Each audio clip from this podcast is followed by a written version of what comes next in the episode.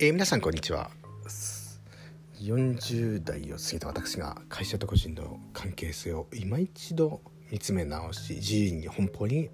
喋り倒すサンロックチャンネルです。よろしくお願いします、え、いつも聞いてくださって本当にありがとうございます。皆さんいかがお過ごしでしょうか、えー、私はこういった状況ですんで今日もテレワークで家で仕事します。家でずっと仕事するっていうのは通勤のストレスはない分だけ睡眠時間も増えたりするんですけれどもだからちょっとしんどい時もありますね。特にね夫婦というのを妻もテレワークしてますがいつも晴ればっかりではありません。曇りもあれば雨もある。稲ね稲光の日もあれば。しかしながらどこに行くこともできない。物理的な距離というのも必要なんだなと思ったりします。すいません。朝からこんな愚痴を言ってすいませんでした。さて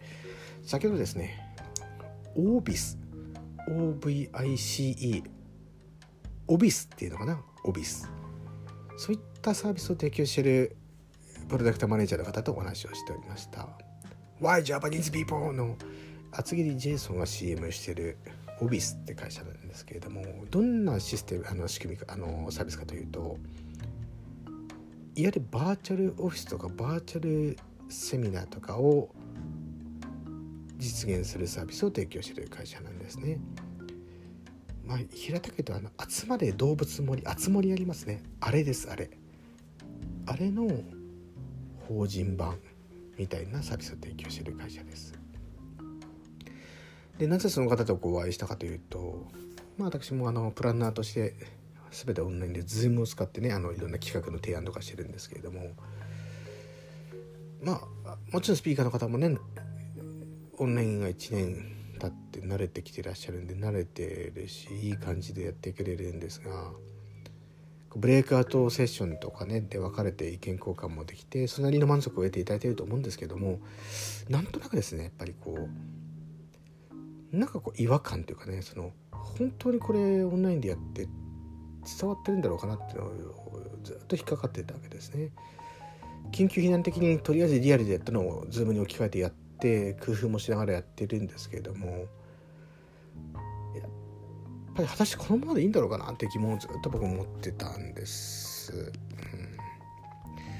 うん、で特にあのブレイクアウトルームとかねやっていくとお分かりのようにですね誰かがリードしたりファシリテーションしたりモデレーションしないと話が盛り上がらんわけですね。でもリアルの時よく考えたらすっごいこう面白いなと思って学んだ後に登壇者の人を囲んで缶ビール準備して懇親会をね30分ぐらいやった時あの時に聞いた話とかすごく印象に残ってたりするわけですよね。でその時にたまたま隣のいたその出会った部長さんとかと今でも仲良くさせてもらったりとかそういった偶然の出会いってやっぱりオンラインでほぼないんだなっていうところも違和感の一つだったんですよね。でそことこのオフィスという風な仕組みを使うと例えばセミナーズームで終わった後にじゃあ懇親会に移りますこっち来てくださいというふうにあの移ってですねそこでこうアバターがね一つのその、まあ、宴会場といいますかそこでぐるぐる回って近づいていったら話が聞けるみたいなことが実現できるわけですよね。それもかなりシームレスにかなりいい感じでできるんですね今回そういった風にカスタマーの方と話してこれ使えるなと思ったんですね。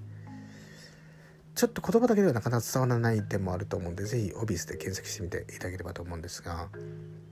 何を言いたいかというとZoom ずっと続かんなと思ったんですね。来年の今ぐらいに Zoom でコンテンツ提供してる会社と新しい仕組みを使って満足度を高めてる会社で結構分かれてくるんじゃないかなっていうのをふと思いました。年内かもしれません。この状況ではねやっぱり内定式ってやっぱリアルでは無理ですんでおそらくオンラインでやると思うんですね。その時に Zoom で顔を並べてこんにちはってやるのとそのオフィスとかね新しいその仕組みを使ってこう集まれどうぶつの森みたいにリアリティを持って触れ合ったりとかするっていうような仕組みを使ったりとか差が出るなと思ったんですね。まあ、テクノロジーはどんどん進化していくっていうのは、ね、私が言うまでもない言葉であるんですけれども特に昨今の状況を見てる時に追いついていくためにやっぱり勉強を続けていかないといけないし早く見つけていって早くに適応していかないと本当の真の顧客満足よりももっと深いところですね。やっぱり使っていただいた時間に対する深い学びであったりとか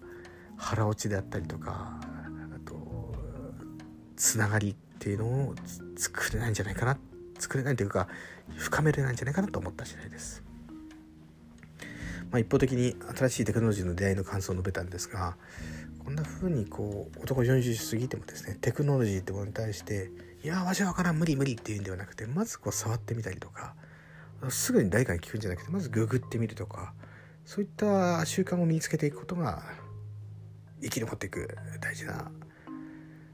リスキリングリカレントなんじゃないかなと思った次第です。皆さんいかがお感じでしょうか？